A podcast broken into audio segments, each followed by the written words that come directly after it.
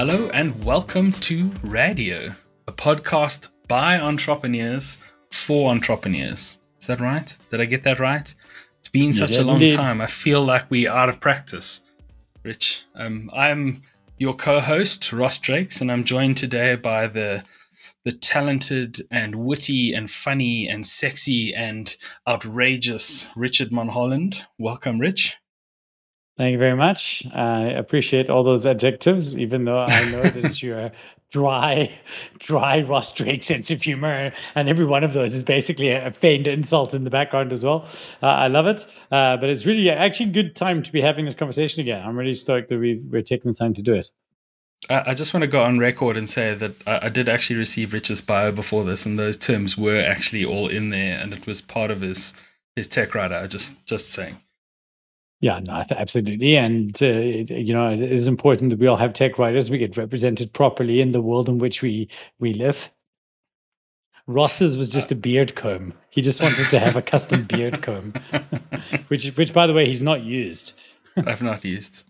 I, I've been locked in my, my tiny room um, alone for too long. Uh, I'm starting to to return to the earth, but I think that brings us to to the topic of today. I mean, we have we haven't had one of these conversations for a while. It didn't it didn't I think feel right.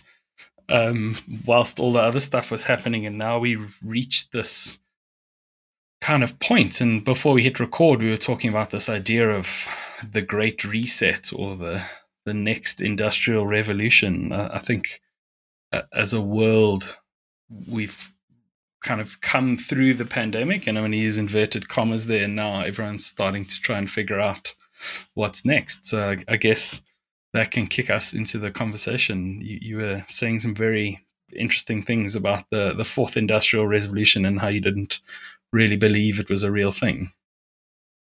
Yeah, well, I've actually done a talk on this in the past. Uh, I felt uh, it was actually Fred Roed from Heavy Chef asked me to do a talk on the fourth industrial revolution, and I, I hadn't. I started researching it, and I thought, well, I don't really agree with the premise because I'd never heard of the third or the second one. You know, at school, I'd learned about the industrial revolution. Uh, I'd never learned about the second or the third one, so I was quite surprised from the fourth one. And they, by the way, it happened before I was at school, so the you know I was quite surprised when the fourth one was sprung up on us, and it became such a part of common language. And the reason partially is because the, everything else has been somewhat evolutionary since then. Like things have happened because other things have happened. And the other thing is that there was never a, a revolution, you know, where today was one thing and then there was a war and then something else happened. You know, like the world didn't change. Whereas in the industrial revolution, everybody moved to a city and we industrialized things and we mechanized things, and you know, that was that. I think though that it's fair to say though that something changed. That we will look back at this time years from now. This will be a, a this is definitely a point that historians will talk about. I've got a, a coin here I got, and it was a coin. and It's a 2020 uh, coin uh, that that I got, a kind of remor- memorial coin of it. And I realized that no matter what happens, 2020 will be one of the most significant years that any of Mm. us had. It will be a year that historians will remember, and it'll be a year that things changed. And I think it's quite an exciting time. And it makes, uh, this is where we were discussing earlier, it makes planning for the future quite difficult. And uh, just one other thing I wanted to, just before we move on, it was funny. You said we didn't do it because it didn't feel appropriate, but we didn't record this podcast partially because we were busy again. You know, Mm. last year we all became busy. Be, you know, podcasts were available when people, you know, we, we could do things like this when we weren't busy trying to save our businesses. But last year I got uh, uh, sucked back into my company and sure, I'm in love with it again. I feel like I'm on a second honeymoon and it's a great place to be. So I, I've been so focused on doing other things that we haven't really engaged in this. Yes, I mean I fully agree. I think it it was a lot of internal focus and a lot of you know inward work and what does the company look like? What do we do? How are we structured? What are our products? These are all the things that were consuming our minds, and now it feels like that the gaze is sort of like switching back again, and and there's this idea of potentially some potential on the on the horizon. You know, I can talk Right, my except that horizons are much closer now. yes, So that's the biggest thing that's changed is that we used to have far horizons. You know, we got to the point where we were like having uh, five-year plans. Uh, as you were saying earlier, it's trying to get it's hard to get a customer commit to something five weeks from now. at the moment. The horizon is three days, a week. I'm I'm very interested to see how it plays out because generally in our industry, what happens is anyone who's dragged their feet until this point in the year is suddenly like, oh no, like I haven't done all of the things that I said I would do in January, uh, and then there's this like mad rush till the 12th of December, and then there's the great sort of exodus. So I'm interested to see how the the shifting timelines and shifting horizons is going to affect that that mad rush. I mean, I'm trying now with our clients and even with, with nice work, we're trying to sort of look forward and plan. And there's been this kind of resistance in a way. Like I'm so used to, like you say, like thinking tactically and thinking about the next few weeks and the next month and the next two months and the next three months that this idea of like what is the next sort of three or four years has become a, a strange concept or foreign concept. It doesn't even feel. It feels like anything we write down is just a a, a wish or a hope or a, a story. It's not actually a real thing. But now I think there's an upside. I think this is a feature, not a bug. I think we've become so tactically capable, uh, whereas in the past we were strategically capable. We built on, you know, how long would it take to roll out a new software system? It would take three years. Whereas now we realize, well, hold on a second, you rolled out a whole new software system and got people an entire banking system to be working remotely within six weeks or three weeks. So, like, I know you can do it. So now we've got to do this better.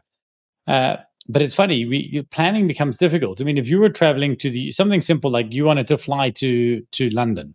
If you wanted to fly to london uh, two months ago you would be booking yourself into a, a two week quarantine in a hotel paying 40000 rand for it and sitting in a quarantine and then you'd enter london.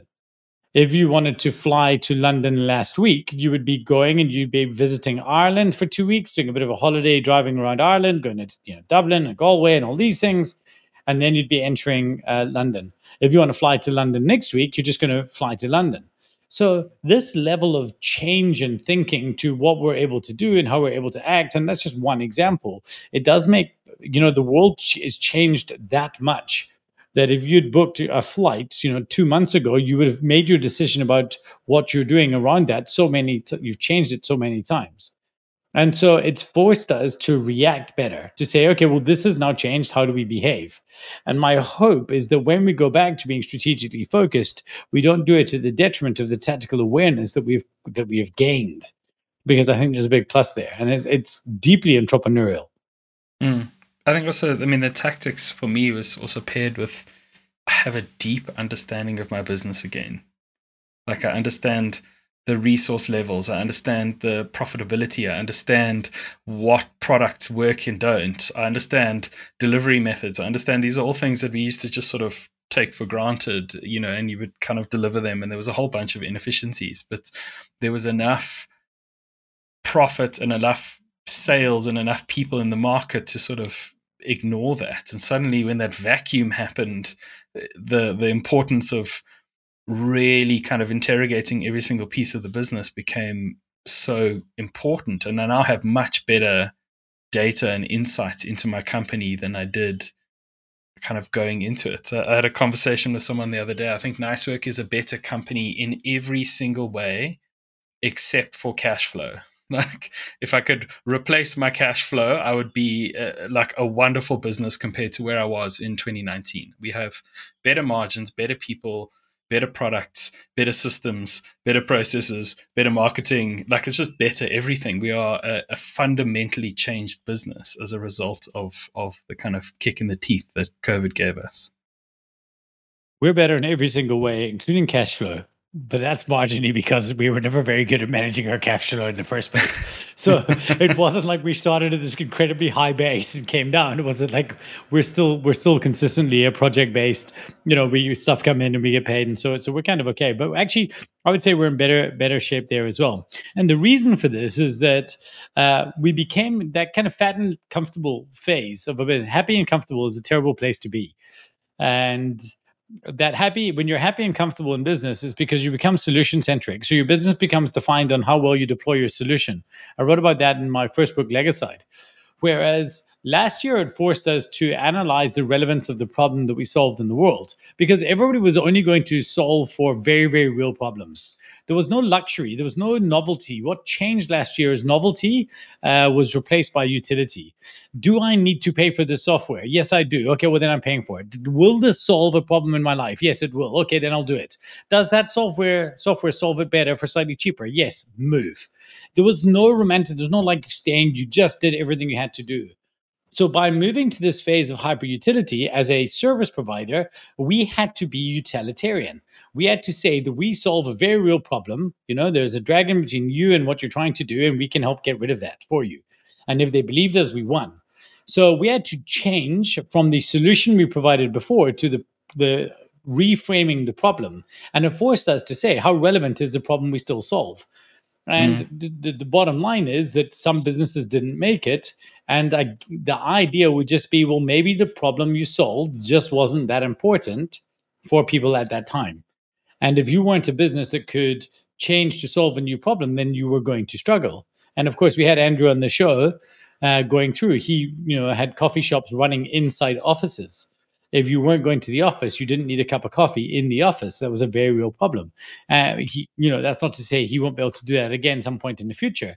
But last year, that was a, that was a cure for nobody's disease, and mm. that became problematic. And so, for us to go back to this problem-focused part of our businesses, I think has been very healthy. And I think it's one why you're in such good shape, but two why your eyes lit up when you started saying that sentence about nice work. Mm. I think it's also you know you know we're in the the branding and marketing game. And you know between march and april you know not a lot of people wanted to market to anything. They were just trying to pack their, their stuff up as quick as they could and get home as fast as they could. They weren't thinking outside of anything. So our business kind of completely went away. And there is a little bit of a an ego knock that comes with it when you realize that you are not a healthcare provider or you know like providing security or food or any of these kind of basic things that you do you you are functioning on a higher up in Maslow's hierarchy um, and part of what we had to do was wait until people got ready to to kind of move back up there again um, and but exactly like you say rethinking how we approach this and the the speed at which we can create products now and test things out and see if they work has changed exponentially. Where it used to take us years to to figure this stuff out. Yeah, I mean, I guess if there was one thing I would maybe slightly challenge and definitely push back on this is so we on the 15th of march last year i wrote a post and the first line of the post says if you're canceling your event I, I lose my respect for you because we could have said we're in the event space in the eventing game last year, but no, we're in the in the helping people communicate their value to other humans and and helping the other humans, you know, achieve their goals. And I think that was more relevant last year. I think businesses needed to rebrand and needed to understand the purpose uh, of their of themselves more so last year than ever. Now I understand that maybe that wasn't uh, the most immediate concern. But I do think,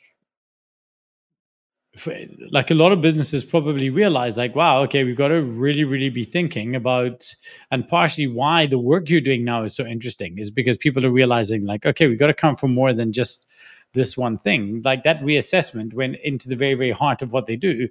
And that would have made you realize that the problem you solve is actually very significant. It's not a soft problem. It's a it's a deeply foundational one.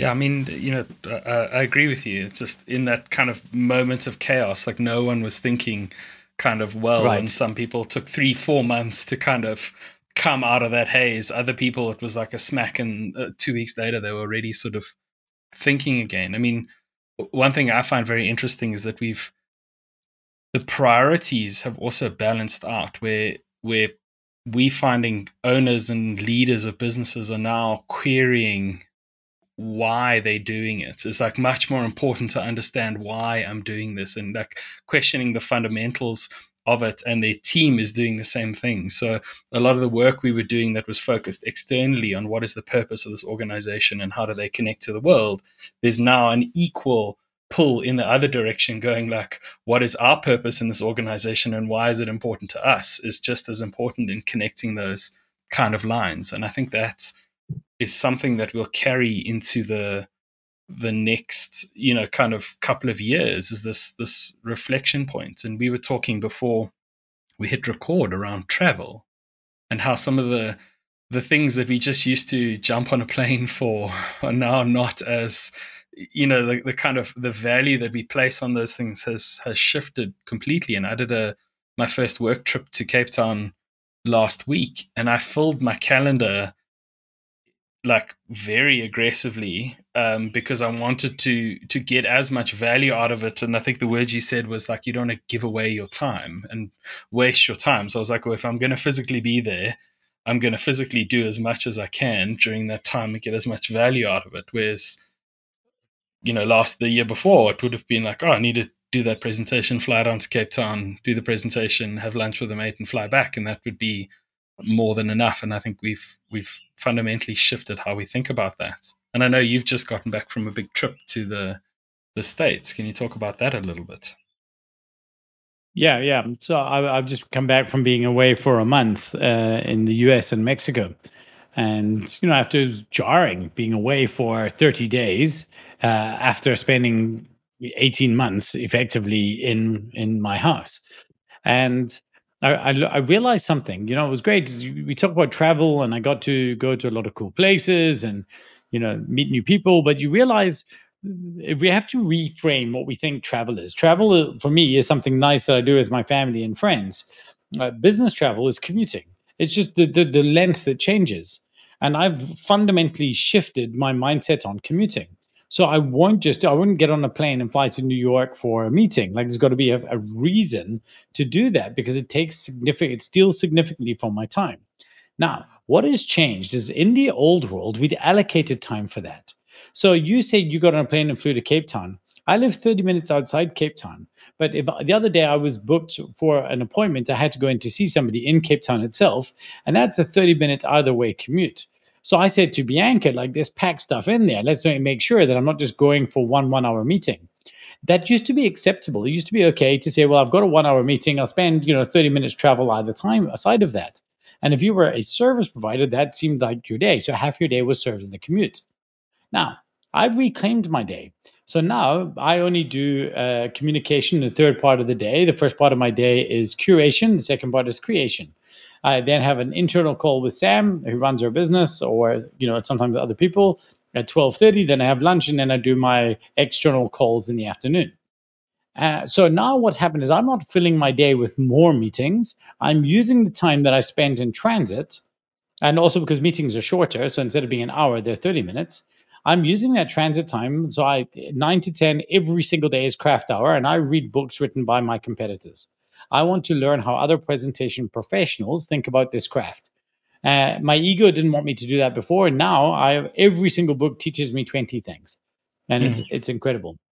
So now when I'm driving to Cape Town, it's robbing me of that time because the afternoon meetings are still there. So now when I commute, I am stealing away allocated time that is no longer available. And that means that I have to use that time better. And I think that this reprioritization of time will change the way we think about everything. At time and distance, uh, they're the two biggest shifts that happened last year how I use my time and how I perceive distance. Because distance is how far, you know, my ability to communicate and to sell. We were doing 5% of our revenue from uh, uh, uh, outside South Africa. Now we're pushing, you know, hopefully close to 40%. And so that changed because I'm able to get into it's as easy to have a meeting with you in Johannesburg as it is to have a meeting with somebody in St. Petersburg.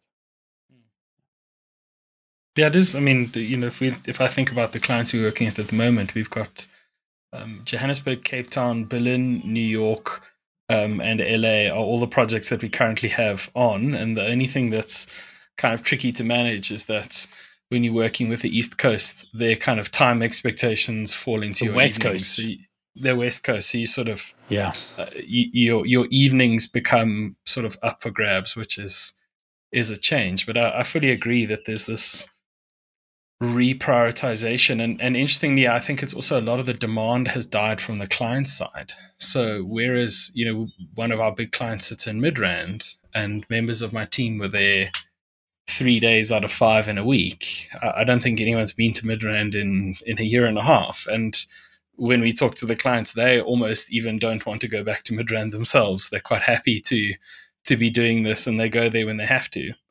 Um, so, so what do you think the the implications? So we're talking about this idea, this the time, you know, time is important, and distance is is kind of changing, and in terms of where people are thinking, you know, their their sort of horizons of of planning are, are also kind of affected. What do you think? Like, how are you thinking about the next sort of six months, twelve months of of missing link? Our entire focus is uh, how do we live in rands and uh, work in dollars. And that's what we want to do. The geographical anchor has been lifted. In that speaking tour I did in the US, I explained to them, they're, you know, they're so happy to be back to work and doing things like this. I said, listen, you need to understand if you're a service business and you're servicing local businesses, and that was your unfair advantage before, you can either choose, because I'm telling you to go and get work elsewhere. And you say, no, no, I'm fine in my market. Just remember that before you're competing with three other companies that are doing what you're doing, now we're coming. Now we're we're coming for you. And mm. we really can afford to do work that is as good, if not better, than yours for a more reasonable price. In fact, I had a call with a client the other day. It was a pre call, it was a recommendation from somebody in YPO uh, that actually many people uh, here will know, that listen to this will know. And uh, in the call, they he asked me how much do we charge, and I gave him our dollar based number, uh, which was you know it was a lot more than we did. It was what we found was the market was ready for uh, we found with a rand based pricing. And when I said to him, he said to him, listen, that sounds great, but I'm going to get my colleagues onto the call next week. He said, but you do need to adjust your price a little bit um, up uh, when when we chat to this crowd. And then he then he waited a second. He said, or down, or down. But yeah, he's like, and again, the price we were charging, I could like I couldn't believe. And and he's like, no, you got to charge more. So it this anchor being lifted you know we talk about horizons. My distance horizon has gone further and my time horizon has gone shorter. That's the big swap. Whereas before i my my furthest horizon was how far in the many years in the world can i plan? But my distance was can you get to my office in four ways within a 30 minute drive? Whereas now uh, my my time horizon is pretty narrow. Like we're not thinking much further than six months we have big plans like your BHAGI type stuff, but we're focused on a couple of initiatives we're working on right now. But it's all in service of this idea of living in rands and and and working in dollars. That's right. I mean, we've we've gone on a very similar journey. I think our our skills are in demand in those markets, and and it's now, like you say, easy to to access them, and it's and easy. South Africans Sorry, Ross. We're the easiest outsource, right? Because we kind of look and sound and think like them, as opposed to many of the other outsourcing places. When you deal with somebody maybe in India or the Philippines or things like that, it feels different. It feels like there's a culture shift. Whereas hiring South Africans, it feels a lot like, you know, hiring Americans with a funnier accent.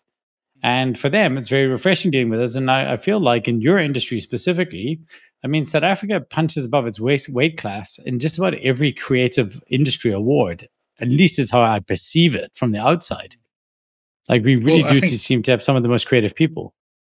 I think it's because we live in such a complex culture, and we live in such a like a dynamic culture. So being able to communicate effectively in South Africa when you go into a meeting, you know, and you're speaking to a 50 year old Afrikaans man, you know, in one meeting, and then a 30 year old Zulu guy, you know, in the next meeting, and then, you know, two kind of ladies from the Free States in the meeting after that. You can't, like, there isn't like a single kind of language that you can do. And especially when you're helping people go and communicate out into the market, suddenly you're dealing with kind of, you know, all these different layers, which means your message has to be a lot sharper. Whereas if you look at some some of the political kind of communications that come out of the places like the US, it's like it's super simple. There's like there's like two drums you can hit, and if you're hitting that drum, you know, fifty percent of the population will appeal. You know, listen to that, and it'll kind of work. So I think we have to work a little bit harder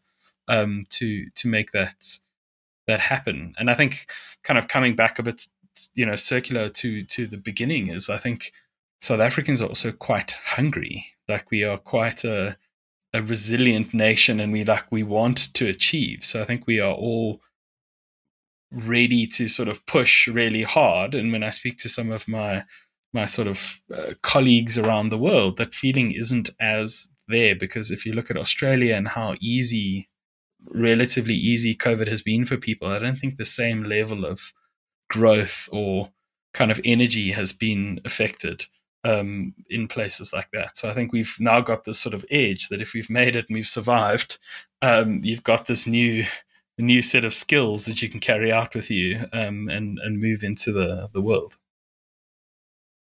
Right. Absolutely think that.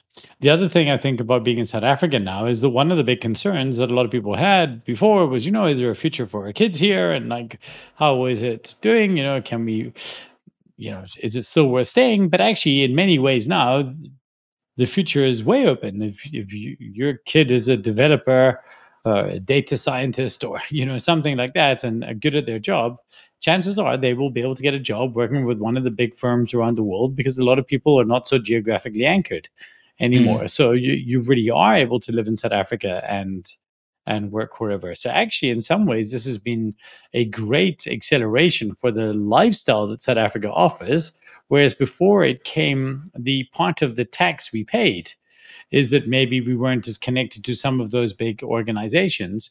Where, you know, as Google has now said, working uh, from the office is entirely optional. I think Facebook has said the same thing. All of a sudden, that that means that their hiring pool and their net has just got wider. And if you are the right candidate and you're sitting in Midrand, you know, all of a sudden you, are not to be ignored. I mean, I, was, I will I say, yeah. Trying to set up a, a, a strategy session with one of our American clients, and I flippantly said, "Oh, you guys should come. We'll do this thing in Cape Town." And their eyes like lit up. They were like, "Yes, yes, yes, we'll come to you. This this sounds like a, a great idea." So I think you can also leverage our location um, to attract your foreign visitors um, quite easily and use it as a, a competitive edge. We're, you know, you know about our story to stage program, and we are uh, thinking about doing a version of it in Cape Town for a week and inviting speakers from around the world because it turns out that actually for a lot of people having a justifiable reason to get that more people have uh, uh, visit cape town on their bucket list than have learned to be a speaker. So they may want to learn to be a better presenter or speaker but they may really really want to visit cape town.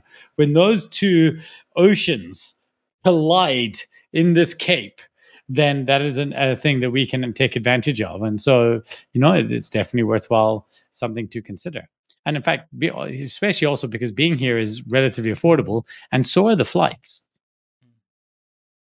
Yeah, I, was, I mean, I was surprised. To fly to New York is going to cost 8,400 Rand, which seems ridiculously cheap. I think I spent 4,000 Rand flying to Cape Town the other day. So it, it doesn't sort of make sense. Um, now, now I'm interested, Rich, you know, so we both sort of looking externally we've got this idea of time, you know, kind of time being more precious and, and distance being less. What are the, the things you've bumped into now trying to compete on a global stage? What are some of the things that you've seen because you were, you know, you understand South Africa and the mindset and how to do business and how to present? What are some of the, the interesting things that have, have happened to you in this process? So the there's a few key lessons I think. Uh, I think that you want to hire salespeople in the markets in which you want to operate. It doesn't even have to be the staff working the job of the salespeople. So you have to fundamentally change what how you think about remuneration.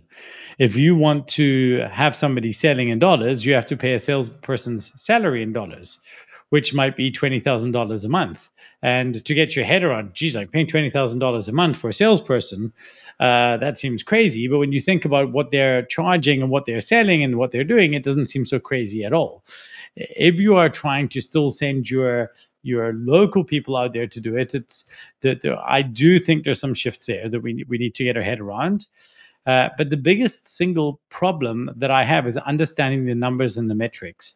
Um, the it's a different when I say it's a different economy there. I don't just mean It is a different economy there. It's not like the dollar sign in rand and we do conversions. It is a fundamentally different economy. And I do not understand the mathematics of that economy to the point that actually with her story to stage program, and I would quote South Africans and I could see their eyes raised because it was so expensive. And I quote the same price to the Americans and their eyes raised because it's so cheap. And we need to to understand like what is the right cost. Now theoretically you should say, well, you know, just work out your margins and do the maths and work back. You profit first, you know, go back. But actually that will be shooting ourselves in the foot. And the other thing that we want to do is we want to earn in dollars and, and live in rands, but we want to do that for our staff as well. So I don't want to be charging somebody dollars and paying my staff in rands. I want to be charging clients in dollars, paying my staff in rands, and letting them choose where they want to live. So mm. one of our staff lives just outside London, and she, you know one of our staff lives in just outside Joburg. Uh, let's say they both get the same salary. That's on their choice but I want to pay that living wage. We talk about Bristol and Boulder, Boulder, Colorado, or Bristol in the United Kingdom. We're not going to pay a London or a New York or a San Francisco salary, but we're going to pay you to live in a suburban, nice suburban lifestyle in outside Bristol or outside Boulder. If we can afford to pay you that way and to rebuild our business as if we paid our staff those salaries, then all of a sudden it justifies our billings in a better way. So it's not about increasing our profit, it's about increasing the lifestyle of all of our employees. And I believe the profit will come too. That is, yeah, that is interesting. I suppose you're trying to break from, once again, break that kind of physical boundary again, which is everything you you understand. You want I mean, to be agnostic. Me, yes. Yeah, I, I totally agree. I think for me the biggest learning because you know I, I, do a lot of the, the, the meetings, a lot of the initial contact, a lot of the sales is getting used to the cultural nuance of physically of meeting people. So we work in Germany, and the Germans like formality, and I'm, I'm kind of the I'm grossly sort of like lumping people together here, but this is in my experience, the Germans like formality. They want to know an agenda. They want to know who's going to show up. They're very into like what are the credentials of the human beings that are are kind of engaged on this is kind of important in Germany the UK is interesting because when you when I, I, find when I'm speaking to people in the UK, they they're very amenable to your face. So you leave the meeting going like, "Yes, this is amazing," but there was a whole bunch of stuff going on kind of behind that that facade that you didn't see, and then sometimes it was in your favor, sometimes it wasn't. But you have no uh, like I find I cannot read that meeting at all. And then you go to America, which the people are a lot more upfront about what they do and don't like, but they also are, are very poker facey in the sales conversations. So you're kind of presenting to them and you get very little kind of facial sort of feedback as to is this thing going well or not. I mean, I had one presentation the other day when I was presenting and I was like, this thing's totally going straight downhill. And at the end of the presentation, the guy was like, yeah, that's the best presentation I've seen in a long time. But his face gave me like none of that information. So it's kind of getting used to it, the the kind of cultural sense of it. You know, in South Africa, it's very much you do the informal chit chat first. You know, and if you don't do that, then you just get straight to business. Then people are like, "Oh, what's going on? Like, this doesn't seem right. It doesn't seem kind of friendly." So I think a big thing is going to be this growth in understanding the different bands of humanity that you now want to kind of deal with because the cultures are very very different. Yeah i find that when i started speaking globally. You know i saw a great line the other day in um, ted lasso in season two and they were talking about that he'd been to one therapist and you know didn't have a good experience. And so he didn't want to trust this other therapist coming to speak to the players. And the other coach turned around to him and said remember what you always say to me you know all people are different people. And i think it's kind of true. And that you know some americans are super friendly some americans are dry and poker faced and what i realized as a speaker is that i could never play that game. I could never play the know my audience game if i went out there assuming that every german audience was german so my previous call was with, uh, with a guy who works in Germany. He works for Adidas, and he says 80% of his team, he had a team of uh, 30 people uh, from 26 different countries, and only one was German. In fact, they've not learned Germany German in the five years they've worked there because because there's so many expats in the town that serves Adidas and Puma and things that um, uh, the, all the shopkeepers speak English, so all the restaurants speak English, so it's just not a thing. So I found that the best way to deal with that is to actually take control and to uh, make sure that all sales presentations, and this is actually to me what you did in that US meeting, is you just ran it on your terms. And so you bring them because they're also trying to figure this out. And if if somebody's decided to, to knowingly take a call with a South African business, they're not expecting you to sound like an American. They're actually quite excited to figure out how do South Africans play. And I think that what I've tried to do is to bring my audiences to my world because in my world, I'm the best version of me in the room. Whereas if I try to go into their world, I'm a pretty crappy version of them and I'm trying to guess. And I think to some degree, that's what we've tried to do with regards to our sales efforts and working overseas. Uh, we don't pretend not to be who we are, and we want people to fall in love with the different culture of working with a group of creative South Africans, as opposed to working with uh, wannabe Americans we're selling again to use the term again we're selling being south african as a feature not a bug. So we want to lean hard on who we are culturally and see if our customers want to deal with us. And in fact the fact that they're willing to have a conversation the fact that they're having this conversation in the first place means that they wanted something different. So that's what they've come to us for so we make sure we try and give it to them. Now i've definitely you know i think part of going through the the story to stage program is kind of leaning into your personality more um, and showing up with that. And I, I fully, I fully agree with that. I like, but I suppose part of my interest in in in the reason I, I build brands for a living and and that is because I'm interested in these like cultural elements. These like there's totally. things that that people humans are. And i think it is a an interesting like space when you're able to sort of reach out into the world and engage with these different businesses because you know i think there's an opportunity you know if you find something that's happening in germany and you're working in other places in the world you can you can you know to steal an EO term, you can R and D that, you can rip it off, and you can just deploy it into other markets, and all of a sudden you've got something very interesting. And I think we're going to see a wave of really interesting product services businesses that take advantage of this and, and leverage this kind of global opportunity um, in a very interesting way. And uh, I think that's good for for us as as people, as you know, to get these sort of products and services presented to us. Yeah, I think that's the one of the big things that changed is that the ceilings of yesterday, you know, the ceilings of 2019 have become the foundations of 2021. So mm. whereas in the past it was like this is as far as we could go, I think now we kind of climbed out the window onto the roof when we're standing, and there's so much new opportunity. Like a, it's called infrastructure inversion. So instead of what happened in spite of, I think a lot of people are like, you know, in spite of everything, in spite of the pandemic, we're now able to do this. No, no, because of. We mm. have to change our language uh, with adversity, and we we have to look at things like this and say, what can we do now as a result of the pandemic? And I guarantee you, there's so many more things you can do. And I understand human life has been lost, and there's you know those issues. There is so much more you can do as a result of the pandemic than things you cannot do. People are still complaining about the fact that travel, you know, so many people turn around and say, I can't wait to travel again. You can travel. I just did you could travel. Like travel is not closed down. It's actually relatively easy to travel. You might be harder to go to the one place you want, but I promise you there's enough options for you to be able to travel. There has been for a while now. But uh, there's so many, we're so caught up in the things that we, we're, we're, we're unable to do that we forget what we can do. And this goes to your mm. point of all these interesting, exciting things. You know, I expected to hear more amazing music this year from all these artists that were at home. But I, I, I do think there's some great examples. And in fact, uh, what's that comedian's name? Um, he did Inside on Netflix, the musical, and he just booked an Airbnb and he wrote an album. Uh, and uh, Bo, Bo Burnham, is it? Oh, yes, Bo Burnham.